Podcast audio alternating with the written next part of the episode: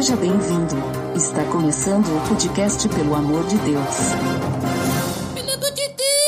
Pelo amor de Deus! Tá no ar, podcast, pelo amor de Deus. Eu sou Ed The Drummer e hoje vamos atravessar o rio sem se molhar, né, Maglum? Pra você ver, né? Não é só, só o Mar Vermelho que abre, né? e mais uma vez conosco pra esse papo, Ariel Zimmerman. É isso aí, galera. Hoje a gente tá em 3, mas poderíamos estar em 16 também. Olha boa, foi só, boa, essa foi boa. boa sacada. Acho que essa foi a melhor de todas até agora da série, né, Marco? Com certeza. Olha ali, muito bem, porque hoje nós estamos aqui em mais um episódio da série 316 e nós vamos conversar sobre o versículo de Josué. Tá beleza, Edson! Você está escutando o podcast do site pelamordedeus.org.br e vai ao ar sempre nas sextas-feiras, a cada 21 dias. Inscreva-se no nosso feed para não perder nenhum episódio em pelamordedeus.org.br barra feed barra podcast ou pesquise nas plataformas e agregadores de podcast. Curta nossa fanpage em facebook.com barra oficial PADD. Nos siga no Twitter através do arroba underline PADD e também no Instagram oficial PADD. Ou entre em contato conosco através do e-mail contato arroba pelamordedeus.org.br.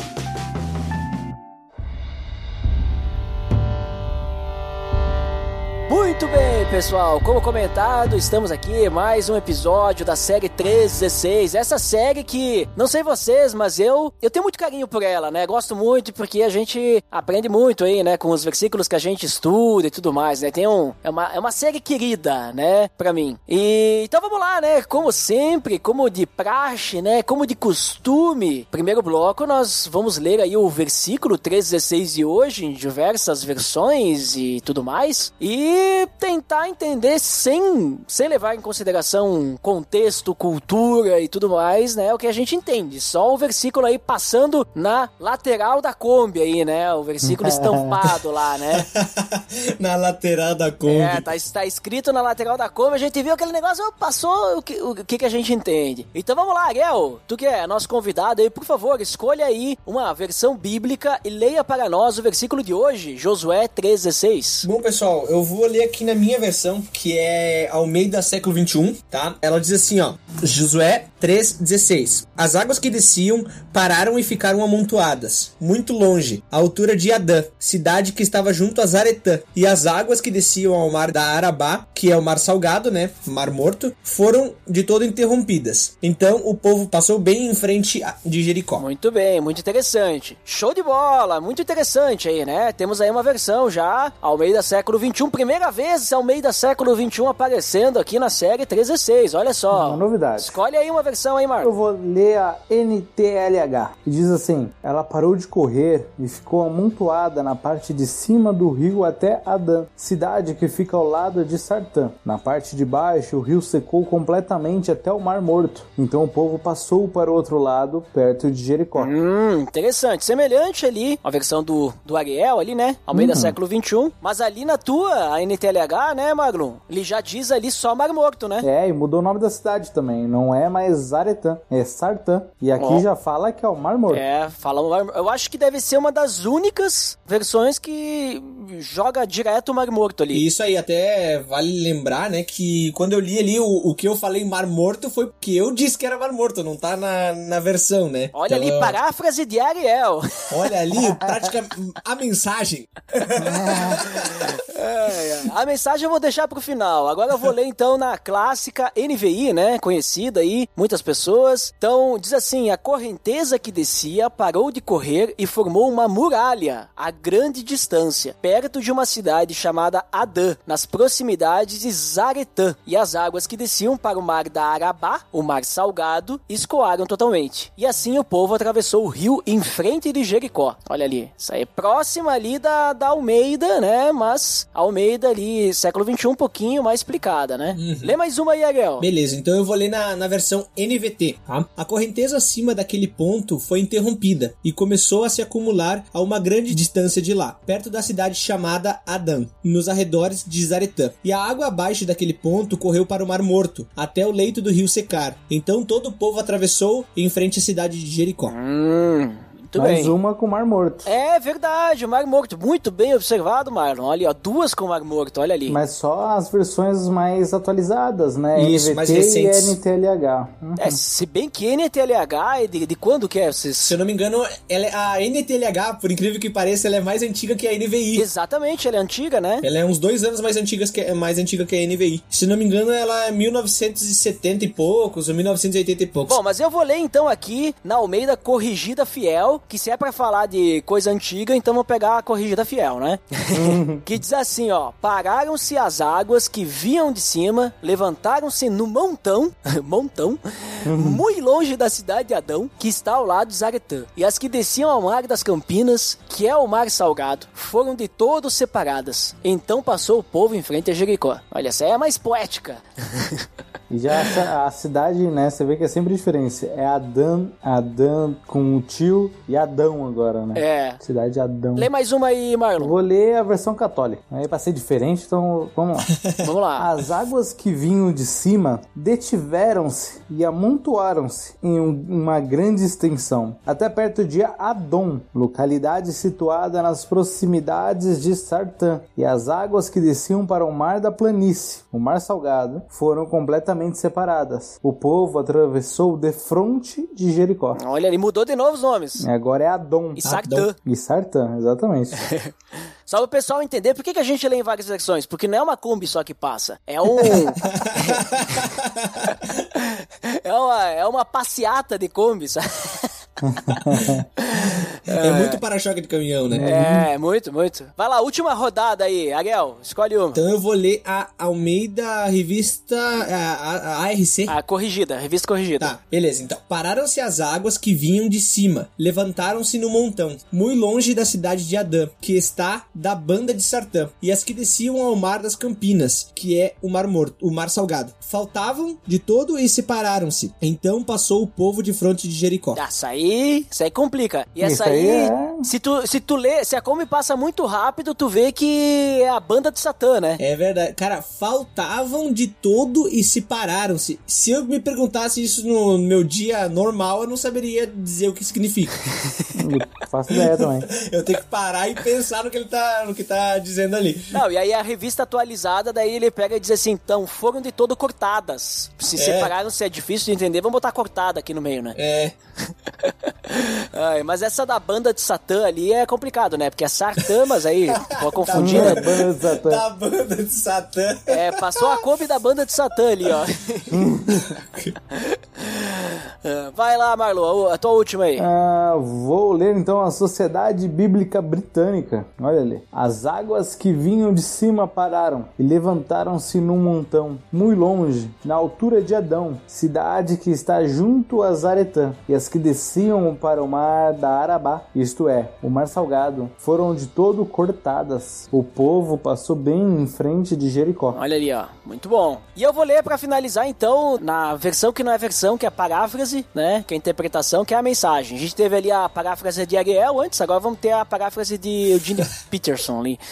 É, diz assim, ó. Na verdade, o 14, 15, 16 é junto, então eu dei uma cortada ali, né? Eu, eu tentei fazer, né? Que nem diz a Almeida, né? Faltavam de todo e separaram-se, né? ah, os versículos, pra tentar fazer só o 16. E aí diz assim, ó. A correnteza parou, as águas foram represadas na direção de Ada, perto de Zaretã. O rio secou até o mar de Arabá, entre parênteses o mar salgado. Então, o povo atravessou o Jordão perto de Jericó. Olha ali, tem uma informação que nas outras não tinha. Que é o Jordão. Diz que atravessou o Jordão, então, né, já dá uma informação aí que, né, talvez a gente não teria, né? Uhum. Mas é legal, então a gente leu aí essas versões, e aí vamos pensar o seguinte, a gente não conhece a Bíblia, né, a gente não conhece da onde é que veio esse texto, né, a cultura, né, e vamos fingir que a gente não conhece muito a história também, né, porque a gente bate o olho nesse versículo aí, meio que a gente já tem ideia, ah, isso aqui tá falando de água ali e tal, não sei o que, perto de Jericó, deve ser uma travessia, deve ser a travessia do Mar Vermelho. Ah, não, se tem Jericó, deve ser do Rio Jordão, né? Mas vamos fingir que a gente não conhece a história. O que, que a gente entende desse texto, tirando essa parte aí cultural aí da história de Josué, que a gente bem sabe, né? Tá meio que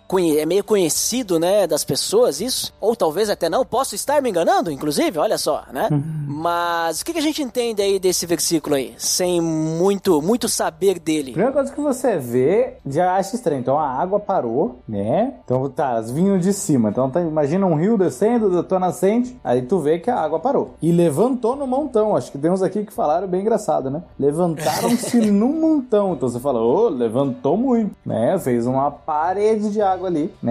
E ela parou, mas ela parou longe, né? Ela não parou ali onde, onde eles estavam. Quando ela fala muito longe da cidade de Adã. Então, tipo, nossa, ela parou, sei lá. Não sei se na nascente, onde é que foi, mas parou. E depois a parte de baixo, lógico, se parou em cima, embaixo secou, né? Uhum. Então, tipo, um lado tem água, do outro lado tá seco. É isso que deu pra entender. Que vai para um mar salgado, né? Então, que algumas nos disseram que vai para o mar morto. E é rapidamente isso aqui que eu vejo, né? Então, é um rio que parou, fez uma paredezona e o povo apare... a- a- atravessou ele. É verdade, é, o... não sei o que vocês pensam aí sobre se amontoou-se, né, ou fez uma, juntou tudo no montão. A primeira imagem que me vem à cabeça é que, eu não sei quantos de vocês já assistiram X-Men 2, mas no final tem uma cena da Jean Grey segurando a água, né, uma represa de água.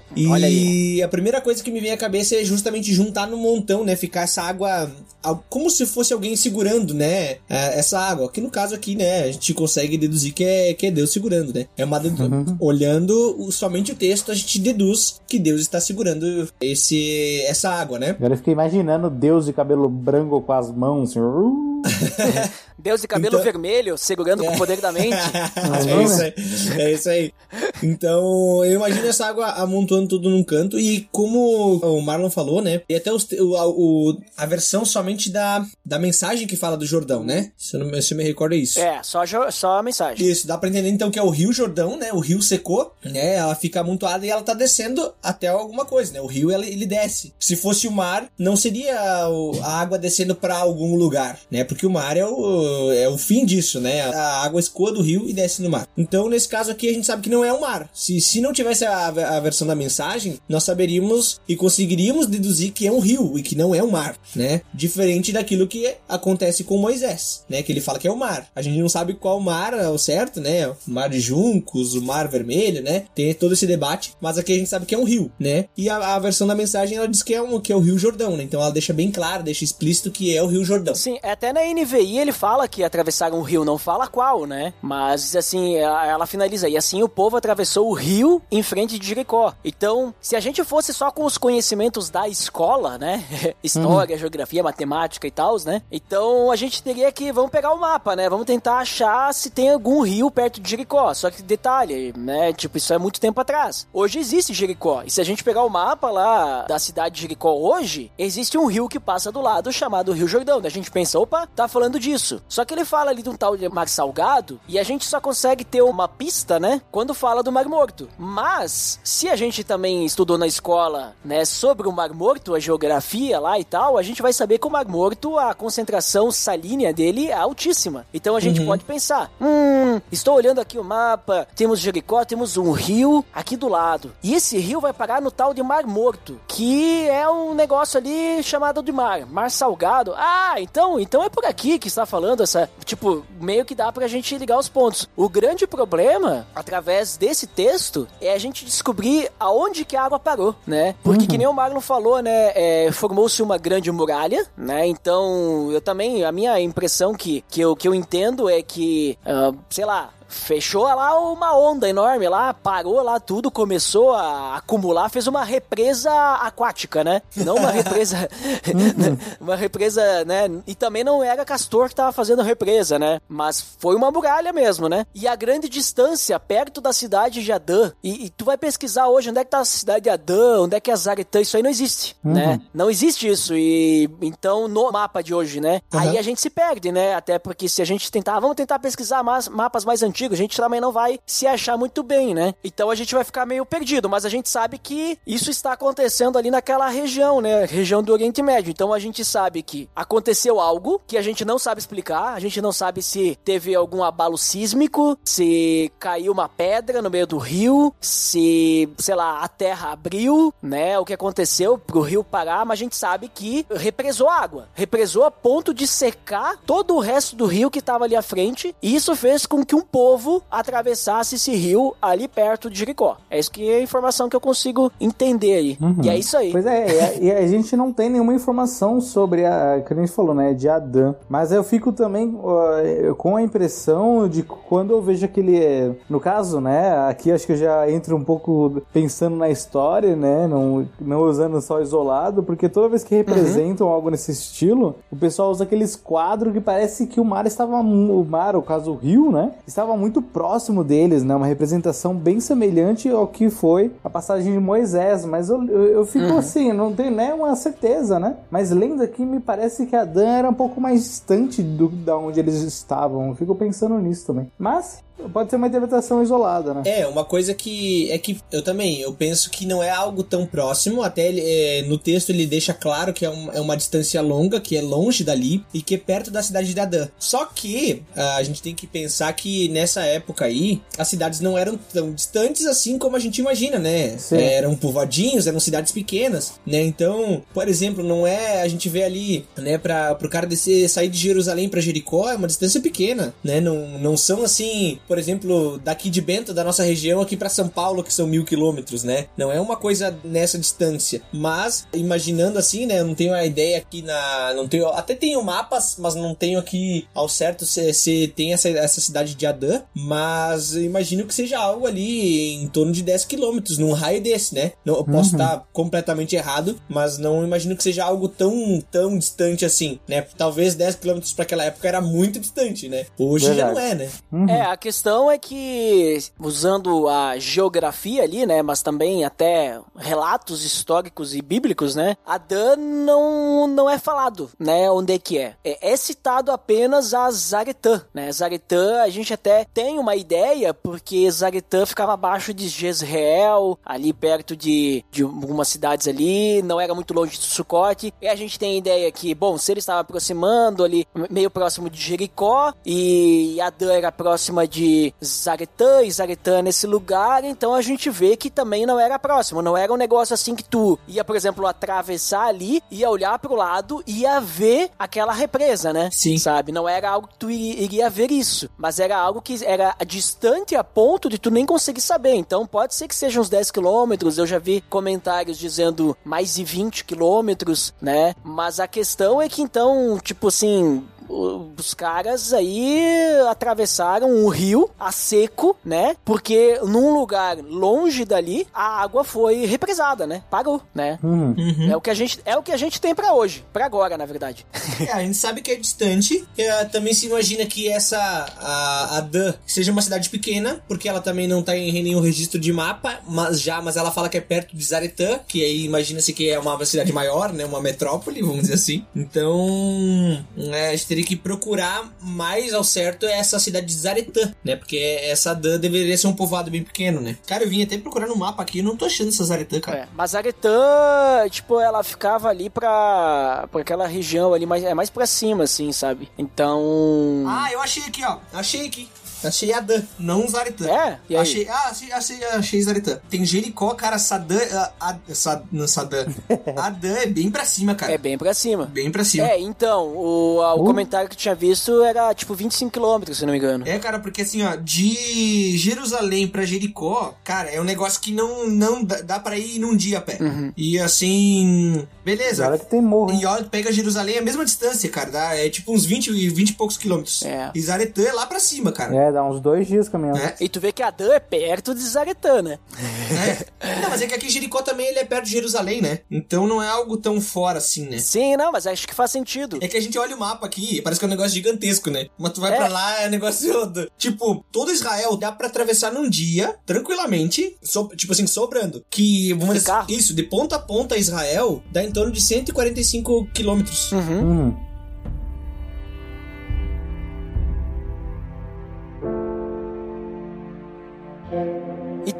pessoal. A gente comentou ali o que, que a gente entendeu a hora que a Kombi passou, né? Aí a gente se ligou que o que estava escrito na Kombi era um versículo da Bíblia. Então nós pegamos a nossa Bíblia e fomos ler o contexto, fomos entender da onde que veio aquele versículo e nós encontramos ali no livro de Josué, ali esse versículo 3,16, onde temos ali, né, toda essa história aí de Josué e o que aconteceu, o que, que é essa travessia, esse, esse rio aí que criou aí uma muralha, um montão, né? Um montão. é. Então aí, vamos lá, vamos com um contexto agora, vamos nos aprofundar aí sobre o que, que realmente esse versículo 3,16 está querendo nos dizer, o que, que ele está relatando, né? Que é que pode começar aí comentando quem que escreveu, para quem escreveu, quando que isso aconteceu, motivo, circunstância, razão.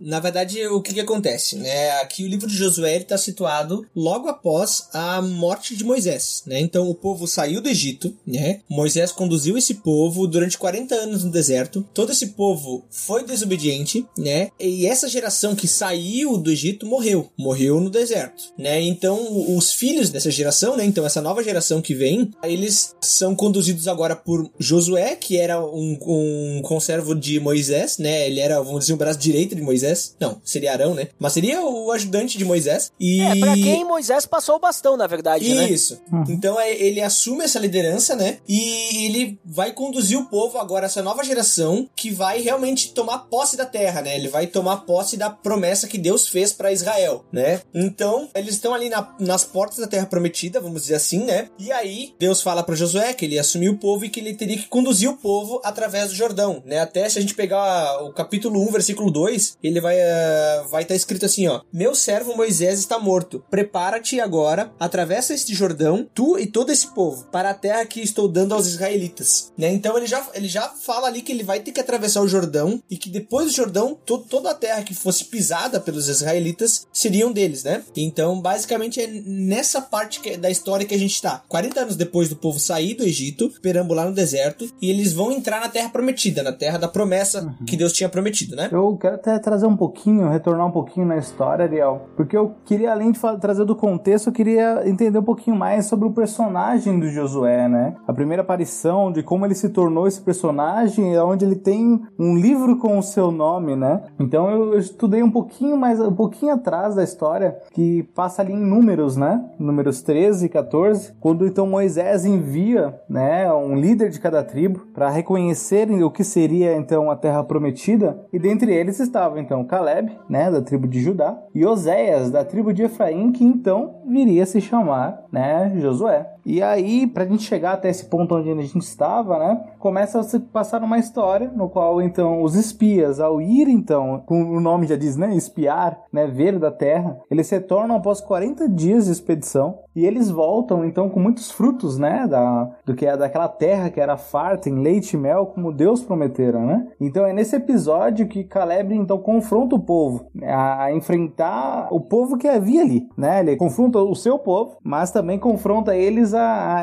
a ir de encontro àquela terra do qual Deus prometeu que existia um povo e eles deveriam então tomar, tomar de fato aquela terra, né? Mas eles ficam com, com medo, né? Por causa que ali tinham os descendentes de Enac, né? Que seriam os gigantes. E eles falam então que aquele povo é muito grande, eles são muito fortes, eles devoram, né? Aqueles que, que tentam então entrar na terra deles. E é nesse episódio que o povo começa a murmurar, reclamar, dizendo, né? Quem dera a gente ter, ter ficado no, no Egito sendo escravo, que a gente não daria todo esse tempo no deserto para ser morto. E é ali então que Moisés e Arão, né? Eles se prostram no chão. Josué e Caleb eles rasgam as vestes, né? Ali que começa a surgir aquela expressão de rasgar as vestes, de, de um ato quase que de raiva, né? De tipo, como é que o povo pode blasfemar tanto contra Deus, de- sendo que Deus já fez tanto por eles, né? E é ali então que logo depois do povo se comportar dessa forma, Josué e Caleb então rasgar as vestes, Moisés e Arão se prostrar no chão, que Deus aparece para Moisés e pergunta, né? Até quando esse povo me tratará com tão pouco? Daí em seguida ele condena os espias e o- os dez, né? Que, que ficaram com medo e o povo a passar então uns 40 anos no deserto. Então é até que a primeira geração, com 20 anos para cima, morre e somente Josué e Caleb poderão entrar, né, na, na que seria então a terra prometida. E é ali que você vê, então Josué e Caleb eles são os únicos nascidos da primeira geração lá do Egito que então vão entrar na terra prometida, né? Então isso é interessante lembrar. E Josué tinha mais ou menos ali 40 anos quando isso aconteceu, e o povo passa mais 40 anos perambulando ali pelo deserto, como Deus então condenou eles. E aí nós chegamos então no livro de Josué, que é o que o Ariel já trouxe, né? Então com a morte de Moisés e com Josué então assumindo, né, a, a frente, o tomando o bastão, né? E aí, chegando no livro de Josué, a gente poderia resumir que o livro de Josué é sobre a conquista, né, da terra prometida. Então o Josué ele vem desse contexto, né, da, da, desde a época de Moisés, da qual ele já sentia, sabia e confiava em Deus e que eles deveriam tomar a terra prometida, porque Deus confiou, né? A gente começa a ver isso no livro de Josué. E aí ele acaba sendo, digamos assim, recebe uma promessa, tem que aguardar 40 anos então para ir lá, digamos assim, cumprir, receber a promessa de Deus. E aí ele vem nesse contexto do, de Josué que o Ariel comentou agora no início, né? E é bacana, é bacana porque eles estão de frente com algo que eles falharam uhum. 40 anos antes. Lá em Cades Barneia, somente aqueles dois, né, como o Marlon falou, somente Josué e Caleb que se mantiveram firmes, né, na, na sua decisão e que confiaram realmente em Deus, que Deus poderia dar a terra para eles e tinha poder para dar a terra para eles, independente da, das pessoas, dos gigantes que moravam lá. E agora, só que, vamos dizer assim, Josué era um coadjuvante daquela história, né? Uhum. E é interessante como agora ele é ele é o líder da nação, então ele tá, vamos dizer assim, ele assume a posição que antes era de Moisés e agora é ele que tem que realmente guiar aquele povo, né? Não é, não é à toa que Deus, mesmo Josué confiando 40 anos antes, agora Deus chega para ele e fala e repete várias vezes, né? Seja forte e corajoso, né? Aquilo que a gente vê no início ali uhum. de, de 1 a 9, né? Do capítulo 1, do 1 a 9, que ele fala assim: Não fui eu que já te falei, né? Seja forte e corajoso. Não fui eu que há 40 anos atrás disse para ti, né? Que ia dar terra para vocês. Agora confia em mim, né? Uhum. É, é, muito bacana, assim, essa representação, né? Essa forma com que Deus trabalha no coração de, de, de Josué especificamente, né? E de toda a nação como um todo, né? Porque eles viram os pais deles falharem. Uhum. E agora eles vão ter que assumir também essa responsabilidade de atravessar, coisa que os pais não fizeram 40 anos antes, né? É, eu acho muito interessante que estão falando ali de Josué e Caleb entra junto, né? Que Josué e Caleb, dessa galera que vai atravessar esse rio, eles são os únicos que atravessaram o Mar Vermelho, uhum. né? Eles são os únicos que atravessaram, vamos dizer assim, lá no Mar Vermelho a história é um pouquinho diferente, né? Primeiro, no Mar Vermelho não tem a Arca da Aliança, uhum. né? Porque não está no versículo, mas no contexto, né? Nós conhecendo já o contexto aqui, né? A Arca da Aliança, ela vai na frente, ela para no meio do rio Jordão, ali, né? Uhum. E ela fica ali enquanto o povo atravessa, né? E o povo tinha que atravessar numa certa distância da arca, inclusive, não podia atravessar perto, tinha que ficar meio uhum. distante. Então é, é, foi um pouquinho diferente lá do que ali. Lá também no, no Mar Vermelho,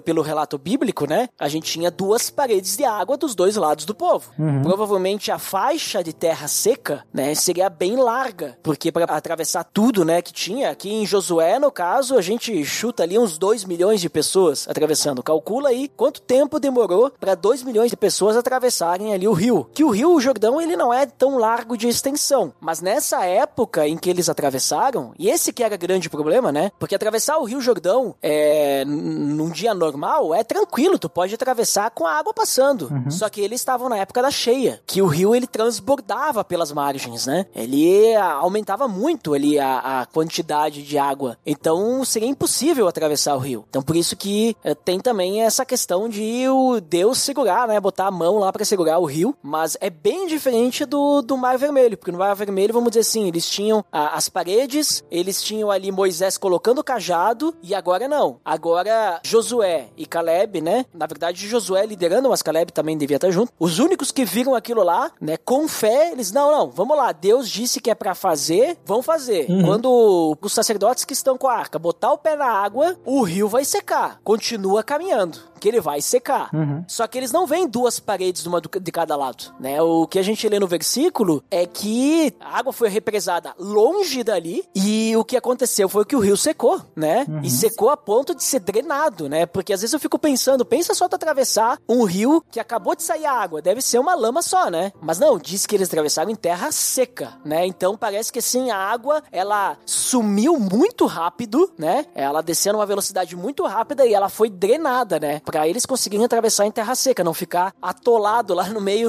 no meio do rio, né? Então esse é um outro detalhe também que é importante a gente notar que tá escrito ali no, no, no versículo, né? Que eles atravessaram em terra seca. Então tem essas diferenças, né? E aí vai muito da fé, bah, o que aconteceu e tal, e as pessoas, né? As pessoas não viram o Mar Vermelho se abrindo, eles não atravessaram o Mar Vermelho, né? E agora eles estão ali atravessando um rio que secou, né? E depois que eles atravessam, o rio volta ao normal. Tipo, o que aconteceu, né? E esse o rio volta ao normal é muito importante também para não dizer que foi, ah, caiu, teve um desmoronamento de terra lá atrás, e aí por isso que o rio secou. Não, é algo divino. Então, são pontos, vamos dizer assim, é é interessante notar esses pontos diferentes, né, da travessia, das duas travessias que Josué fez, né? Uma seguindo o povo e outra no comando agora. É. Tendo que Deus tá comigo? Será que Deus tá comigo mesmo?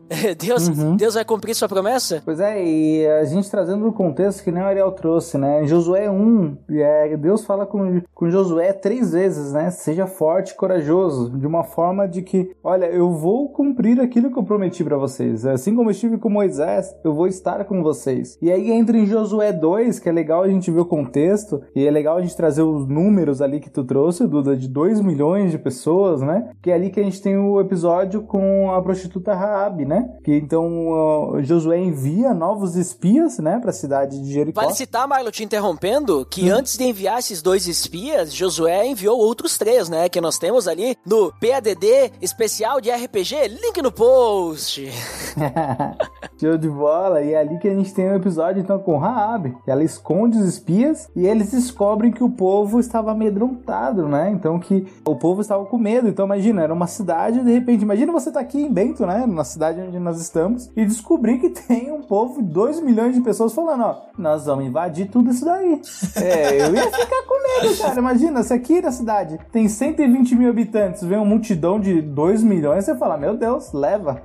Ah, e sem contar nas histórias que eles ouviram antes, né? Eles já, já tinham conhecimento da história do Egito, do que, que aconteceu, que o mar abriu. Já tinham. Aí agora eles, eles têm a questão do, do Rio Jordão abrir pra eles também, né? Então bate aquele medinho, né? É, eu, eu vou me converter pra esse Deus e me infiltrar no meio aí, porque senão vai dar ruim, né? E aí a gente entra então no Josué 13, né? Que se a gente tiver um esboço, um resumo, né? Do Josué 13, onde tá o nosso versículo, é do 1 ao 6 é, é a preparação para atravessar o Jordão, né? No 7 ao 13 é o Senhor falando com Josué, dando, né? As diretrizes de como deveria carregar a arca da aliança, o que queria acontecer, a distância que eles tinham que ter da arca da aliança para saber qual é o caminho, onde pisar e tudo mais. E depois ali no final, então os israelitas atravessando de fato o Jordão, né? Do 14 ao 17. É, é muito bacana porque óbvio que a confiança de Josué ela começa muito antes, né, de- desse episódio de ele assumir, o, assumir a liderança do povo, né? Mas se a gente fizesse um recorte somente olhando Josué, né, o,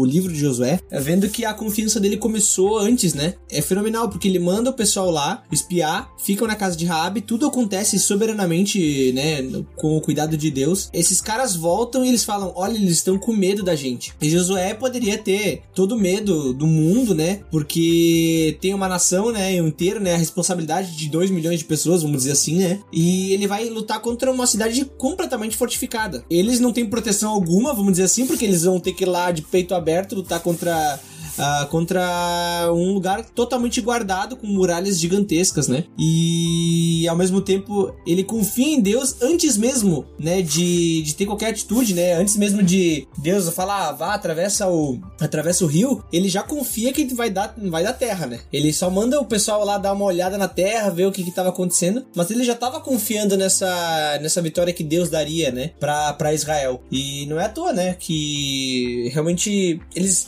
fazem de tudo pra que eles não se desviem nem pra direita e pra esquerda, né? Deus manda, eles obedecem, né? Não só aqui nesses primeiros capítulos de Josué, mas em todo o livro de Josué, tu vê assim, Deus manda e eles fazem, né? Deus manda, eles fazem. Manda, faz. Tipo, eles não, não questionam, né? Eles simplesmente obedecem, né? Aham. Não, é, é exatamente isso, né? Essa questão da, da confiança, obediência, né? E realmente entender Deus nos fez uma promessa, não, não só para nós, mas lá atrás, quando tirou o povo do Egito, e inclusive, curiosamente, né? O início do êxodo começa com uma travessia no mar, né? E o fim do êxodo também acaba com uma travessia, porque quando eles atravessam Jericó, eles estão já dentro da terra prometida, vamos dizer assim, né? Agora eles têm que dominar, né? Vão dominar tudo.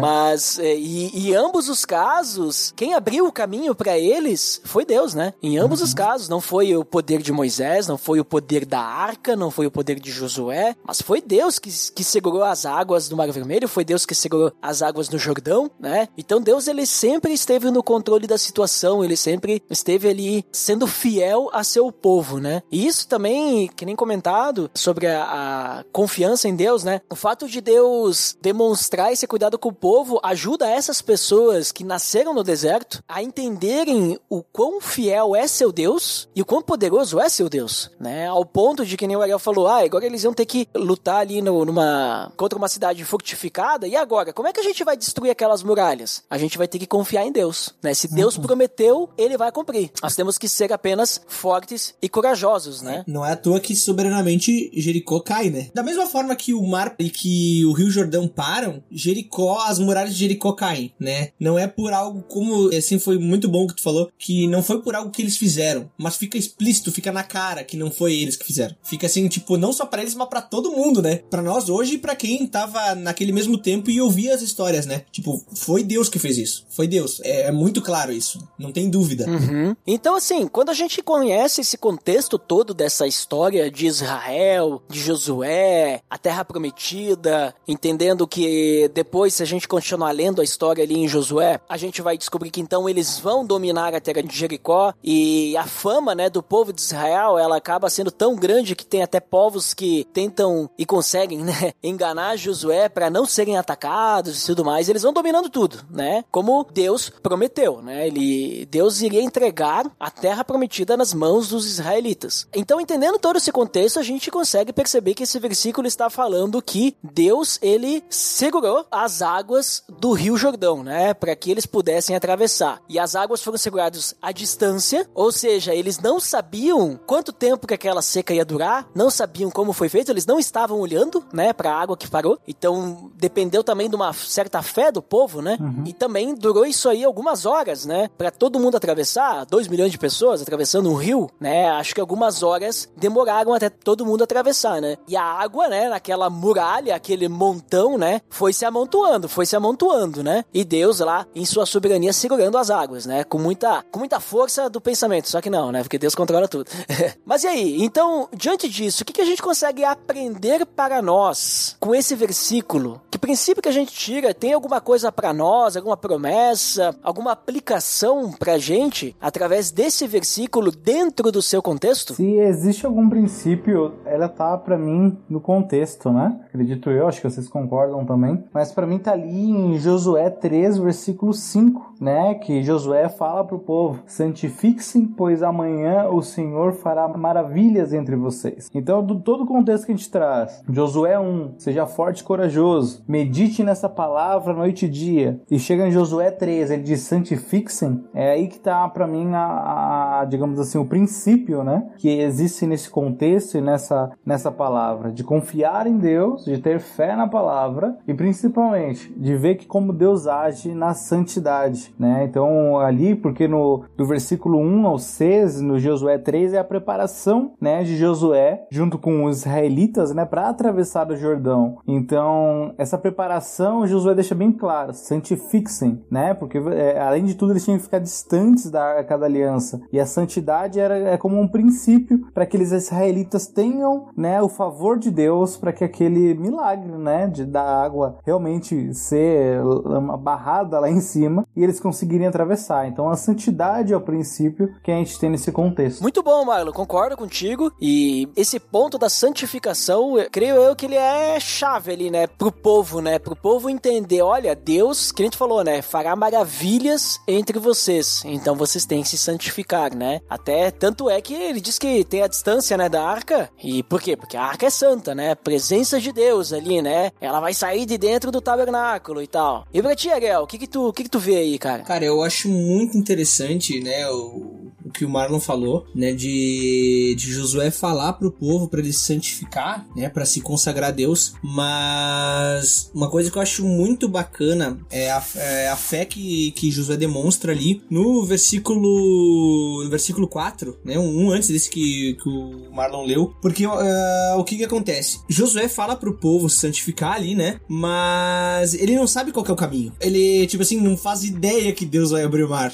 Deus não, não fala isso pra ele. Deus fala depois que ele, que ele diz assim, ó, santifiquem-se, né? O povo deve santificar porque Deus vai fazer maravilhas entre nós. Mas Josué não sabe que Deus vai abrir o mar, vai abrir o Rio Jordão. Hum. É, e, e ele fala ali, né, que Deus depois fala para ele assim, né, que ele vai honrar, da, vai honrar Josué da mesma forma que honrou Moisés. Então, a confiança que Josué demonstra no versículo 5, né, que o povo também deveria ter confiança, é muito, muito bacana porque ele não sabe, né, e eu acho que é algo que é aplicado para nós também, é que a fé, ela não simplesmente faz coisas que Deus, Deus, Deus manda a gente fazer algumas coisas, mas a fé, ela vai além do saber o que vai acontecer lá na frente, né, ela vai no confiar em Deus, né. Já me falaram essa expressão, né, eu não sei onde que eu piso, mas simplesmente eu dou meu passo, porque Deus vai me dar o lugar para pisar, né. Uhum. Então, essa confiança que Josué demonstra em Deus, ela é fantástica, sabe? Porque se Deus tivesse dito assim, ó, eu vou abrir o mar na tua frente, e aí seria muito mais fácil confiar, que, porque Deus falou, né? Deus já disse que vai abrir o mar. Mas aqui Josué diz pro povo, santifiquem-se, né? Vamos, vamos se entregar para Deus. Eu não sei o que vai acontecer, eu não sei qual que vai ser o caminho, mas eu sei que Deus vai nos honrar, Deus vai nos conduzir para a terra prometida porque ele prometeu, né? E aí vê que tudo se desenrola de uma forma milagrosa, de uma forma tremenda, é muito bacana, sabe? Então, se tem algo que eu gostaria de pontuar é realmente a fé que Josué demonstra sem saber o que vai acontecer, né? Então ele confia não só a vida dele, mas a vida de 2 milhões de pessoas. É, é algo. Beleza, se fosse só a minha vida, já é difícil, né? Não vou dizer que é fácil, porque na minha vida eu sei que é, que é bem difícil. Mas agora eu confiar a minha vida e mais 2 milhões de pessoas, eu acho que o peso seria um pouquinho maior dessa decisão, né? Então Aham. não é à toa que Deus chama ele várias vezes para ser forte e corajoso.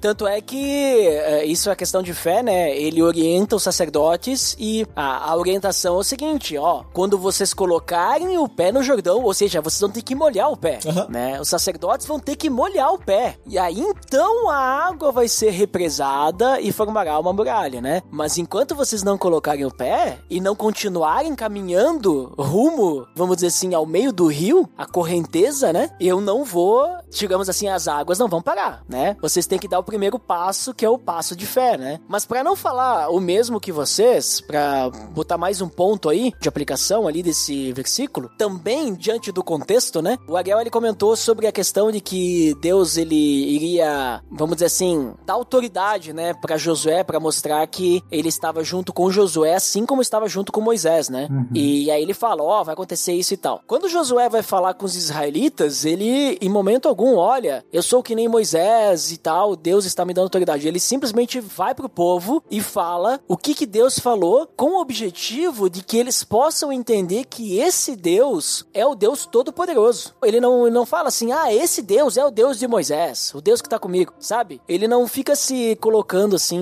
na, na sombra de Moisés, vamos dizer assim, ah, e tudo mais. Mas ele, como Josué, ele é um líder militar, né, na minha visão, ele vai tratar na motivação do povo. O povo não tá aqui pra, vamos dizer assim, ficar olhando pra trás. O povo tá aqui agora, nós precisamos olhar pra frente. Até porque essa galera que nasceu no deserto não atravessou o Mar Vermelho. Então nós temos que olhar pra frente. E o que que nos espera do outro lado do Jordão? Nos espera diversos povos que a gente vai ter que destruir, povos poderosos, alguns, né? E a gente, sabe, não tem, não, não é superior a número a todos esses povos, sabe? Mas eles, ele chega e fala: olha, Deus vai nos ajudar a atravessar esse rio para que vocês saibam que esse Deus é o Deus que nos entregou essa terra e é esse Deus que vai expulsar diante de todos nós esses povos que estão nessa terra. É esse Deus que vai expulsar, não somos nós que vamos expulsar. Então, eu acho muito interessante isso que Josué coloca, e aí a gente vê que essa travessia do Jordão, ela teve que ser dessa forma, teve que ser nesse momento para que o povo fosse motivado e pudesse depender de Deus para lutar contra os outros povos, né? Por exemplo, eles iam chegar perante Jericó, eles iam fazer que nem os dez espias lá que o Marlon comentou, né? Eles iam ficar com medo, porque, pô, olha as muralhas de Jericó, como é a gente vai fazer? Agora, esse povo que chegou na frente das muralhas de Jericó não é o povo que tava no deserto lá antes, né, que saiu do Egito e tal, que ouviu a mensagem dos dez espias. Esse povo é o povo que atravessou o Rio Jordão em terra seca, junto com Josué. Depois que Josué disse: Olha, esse Deus vai fazer isso para que a gente entenda que ele vai expulsar de nós todos os povos. Então eles chegaram lá na frente de Jericó, entendendo: Deus vai expulsar o povo de Jericó daí. E, e é o que Deus faz, né? Porque eles simplesmente têm que ficar dando volta ao redor da cidade e as muralhas caem sozinhas, né?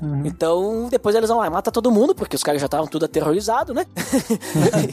e daí não foi muito difícil, eu acho, né? Os caras deviam estar que nem uma barata tonta lá dentro. Então eu vejo assim que esse versículo em si, com todo esse contexto, nossa, ele fica muito poderoso, né? Porque ele, ele não é simplesmente ah, a água parou e eles atravessaram. Não, não. O Deus que vai, que está nos entregando essa terra, ele vai nos entregar todos os povos que estão nela pra gente dominar essa terra e para mostrar isso, ele vai fazer algo inexplicável. Ele vai fazer um milagre, que é segurar o rio e secar tudo, todo o resto do rio até, até o fim dele, até na foz, até lá no Mar Morto lá, para que a gente possa atravessar em terra seca. Aí, aí tu já, nossa, aí sim, né? Aí a gente vê que a aplicação que a gente tem disso daí, olha, confia, confia em Deus que as promessas dele vão ser cumpridas. Cara, é uma coisa que, que fica clara depois desse episódio do capítulo 3, mas que faz tem muita relação com o capítulo 3 e com o que acontece antes, né? Da- do intuito deles atacarem Jericó. Porque lá no, no capítulo 5 vai falar que nenhuma, nenhuma pessoa dessa, nenhum homem dessa geração era circuncidado. E aí, Josué então convoca o povo, né? E vai circuncidar todos os homens. E aí, uma coisa que eu achei muito interessante disso aqui, e que aí faz total relação com o que acontece antes, é que aqui no capítulo 5, Josué faz facas de pedra pra circuncidar o povo. Ou seja, eles não tinham arma. Então, assim, ó, eles não tinham faca, não tinham espada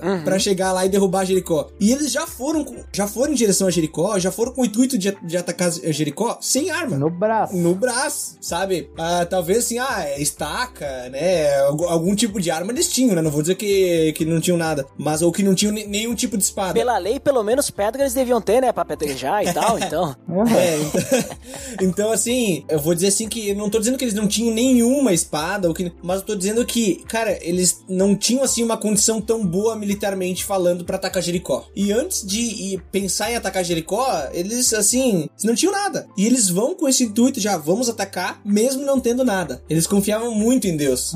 Então, tipo, traz um peso maior pra essa decisão de ir ao encontro de Jericó, de derrubar as muralhas, de conquistar aquela terra, né? Então é algo que me chamou a atenção, né? Que acontece depois desse episódio, mas reflete o que aconteceu antes também. Uhum. Mas então tá, né? Eu vejo assim que a aplicação que a gente pode tirar pra nós, né, de tudo que a gente comentou, né, é essas três ali principais, né? A questão de confiar em Deus, fidelidade, a questão de santificação, que nem o Mardo comentou, né? Aham. A gente se santificar pra. Bom, isso hoje com Cristo, né? A gente teria que se santificar todo dia pra ver, pra poder perceber as maravilhas que Deus tá fazendo, porque se a gente tá com pecado, vamos dizer assim, a gente não vê as coisas boas que Deus faz, a gente só vê a desgraça, né, ao nosso redor do pecado mesmo, o pecado cega a gente, né? E nessa questão também de, de confiar que Deus ele vai cumprir sua promessa, que ele vai nos levar até o outro lado, que na realidade, se a gente for bem analisar, Jesus Cristo, ele já abriu o mar pra gente, né? Ele já abriu pra gente atravessar e chegar até Deus, até a terra prometida que Deus tem pra nós. Então, o que a gente precisa realmente é atravessar, talvez nem seja nem um mar, né? É o, é o abismo, né? Pra nós hoje seria um abismo. Então, Deus construiu uma ponte, né? Pra gente atravessar isso. Uma ponte que a gente também não consegue ver, mas a gente tem que dar o primeiro passo, né? Algo agora totalmente, totalmente metafórico agora, né? Então, mais ou menos isso, né?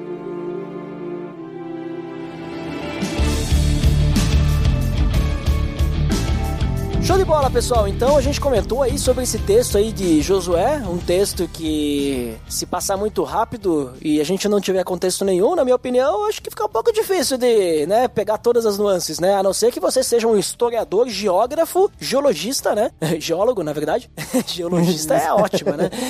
Geólogo. Uh, e conhece, né, tudo de, de rio, de nascente, de descente.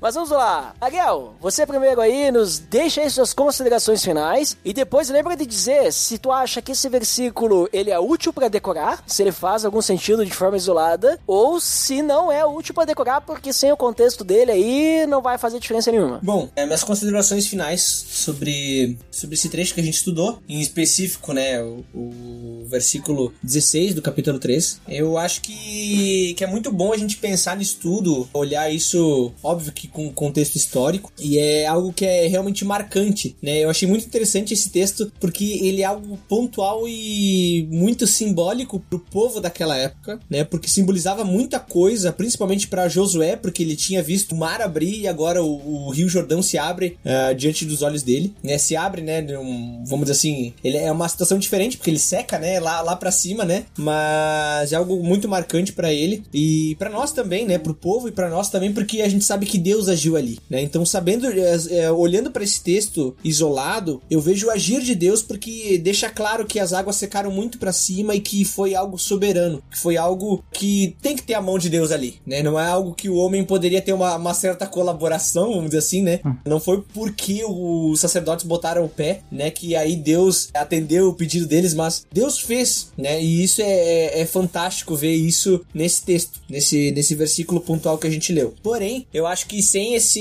esse contexto geral que a gente estudou, sabendo o que, que aconteceu antes, o que, que aconteceu depois, ou aonde que se encaixa esse texto, ele não é um texto que por si só traz alguma aplicação assim, que a gente pode é, né, escrever na nossa geladeira e olhar toda manhã e nos sentir confrontados com isso. Eu não vejo algo como um versículo que a gente poderia decorar e, e tudo mais, né, como fosse o João 3,16, né, que a gente fala tanto, mas que é um, é um texto que tem aplicação que Deus fez algo ali, sabe? Então eu não vejo ele algo como tem um princípio maravilhoso ali, né? Não que não, não tenha um, algum tipo de princípio, mas que não é algo muito aplicável, né, na minha vida. É algo que eu entendo que Deus agiu ali, que Deus é soberano sobre todas as coisas, né? Sobre a natureza como um todo também. Então, mas não, não, não recomendaria como um versículo pra gente decorar, pra gente ter na nossa geladeira, na cabeceira da nossa cama, né? Mas que é algo que eu vejo que Deus agiu ali, que Deus cuidou daquela situação e que Deus cuida de nós hoje, né? Então esse é o princípio que eu tiro, mas não, não recomendaria ele para decorar, não. Muito bem, muito obrigado, Ariel, por participar conosco aí. E Marlon, quais são suas considerações finais e também depois comenta aí qual a tua opinião sobre o versículo. Ah, já falo do versículo agora, né? Porque tá, a piada tá pronta. Se a come passar rápido, não, nem se fosse devagar, não tem como aplicar de alguma forma esse versículo, né?